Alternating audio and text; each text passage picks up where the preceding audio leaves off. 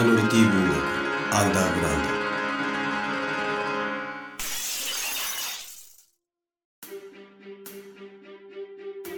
夜明け前に部屋を出る。さすがにこの時間は欲望たちも枯れ果てて眠りほうけている。俺は2時間も眠れれば上出来だ。この町での生活は自分で作り上げた規則通りに体を動かしていれば支障はない。しかし眠ることだけは耐えられない。悪夢であれ柔らかな記憶の再生であれ夢を見ることからは逃げられない。眠りはあまりに無防備すぎる。しかし眠らないわけにはいかない。それに対抗できる措置はとことんまで体を疲れさせて夢を見る可能性を極限まで減らすことだ。それでも見てしまうのが夢だ。だから目覚めた時周囲に誰かがいる環境で眠ること。例えば昼下がりの公園のベンチや映画館。取り乱さずに済む。取り乱してしまうと自分がどうなるか自信が持てない。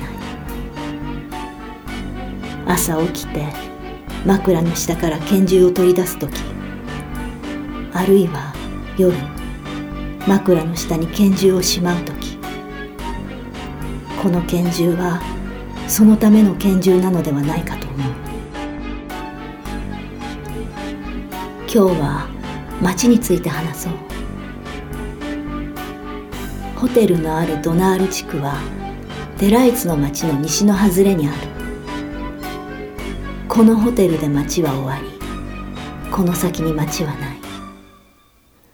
かつてはあったが今は鉄条網を張り巡らされた閉鎖地区になっている。言ってみれば街のリストラだ。路面電車もここで終わり電気もガスもここで終わる。貨幣が通用するのもここで終わる。それを文明と呼ぶならここは文明の最果ての地だ。この先は命のやり取りになる。生きること自体が命のやり取りではあるが少なくとも遺体が野ざらしになることはない死んでしまえば同じなのかもしれないが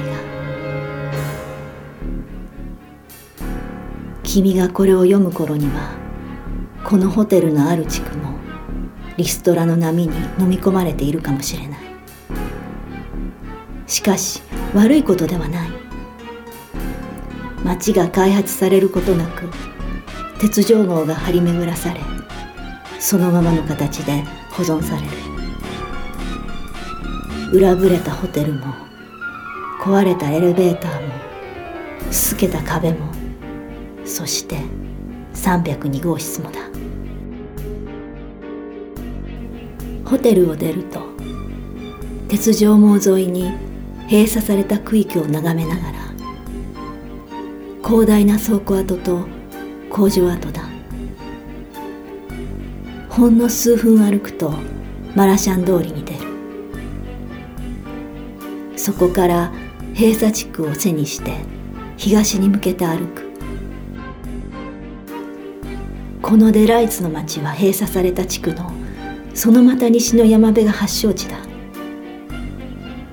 町は生き物のようにあるいは台風の進路図のように東へ東へと移動していった。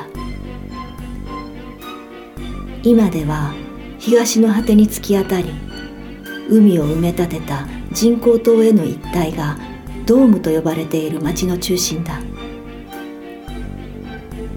実際に屋根で覆われているわけではないが高層ビル群が立ち並んだその景観は遠くから眺めると太陽の光を反射した昼は昼でライトアップされた夜は夜で金色に輝くドームに見えなくもない。しかし今のところはこの区域は外して考えている。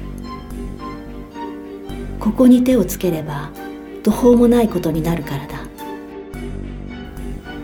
この町にやってきて最初に絶望させられたのはこのドームの威圧感だった。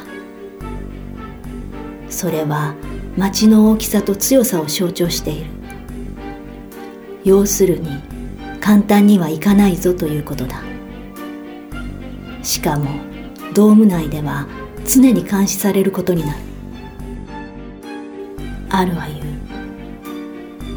まっとうなやつは近づかないな。俺とかあんたとかな。確かに俺はまともじゃない。正直に話せば精神病院送りだろう。それに俺の身分証明は知らない名前の書かれた偽造だしおまけに拳銃まで持ってる。それで思い出したが夜明け前や夜道は死人か死にかかっているおっさんにつまずかないように注意した方がいい。つまずくよりも関わり合いになるとろくなことはない。さっきも書いたが俺はこの町ではまっとうじゃない。どんなに薄汚れたおっさんでも死ぬのは気の毒かもしれない。しかし生かすのもまた気の毒だ。生き延びたところで状況が変わるわけではない。酒瓶抱えて幸せそうに眠れる彼らの方が眠りを怯える俺よりマシかもしれない。しかし死んだところで同じことなのだ。俺のよう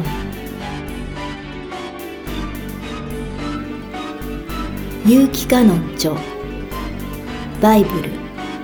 第2回。朗読。音楽。結城美も制作 D ファクトリー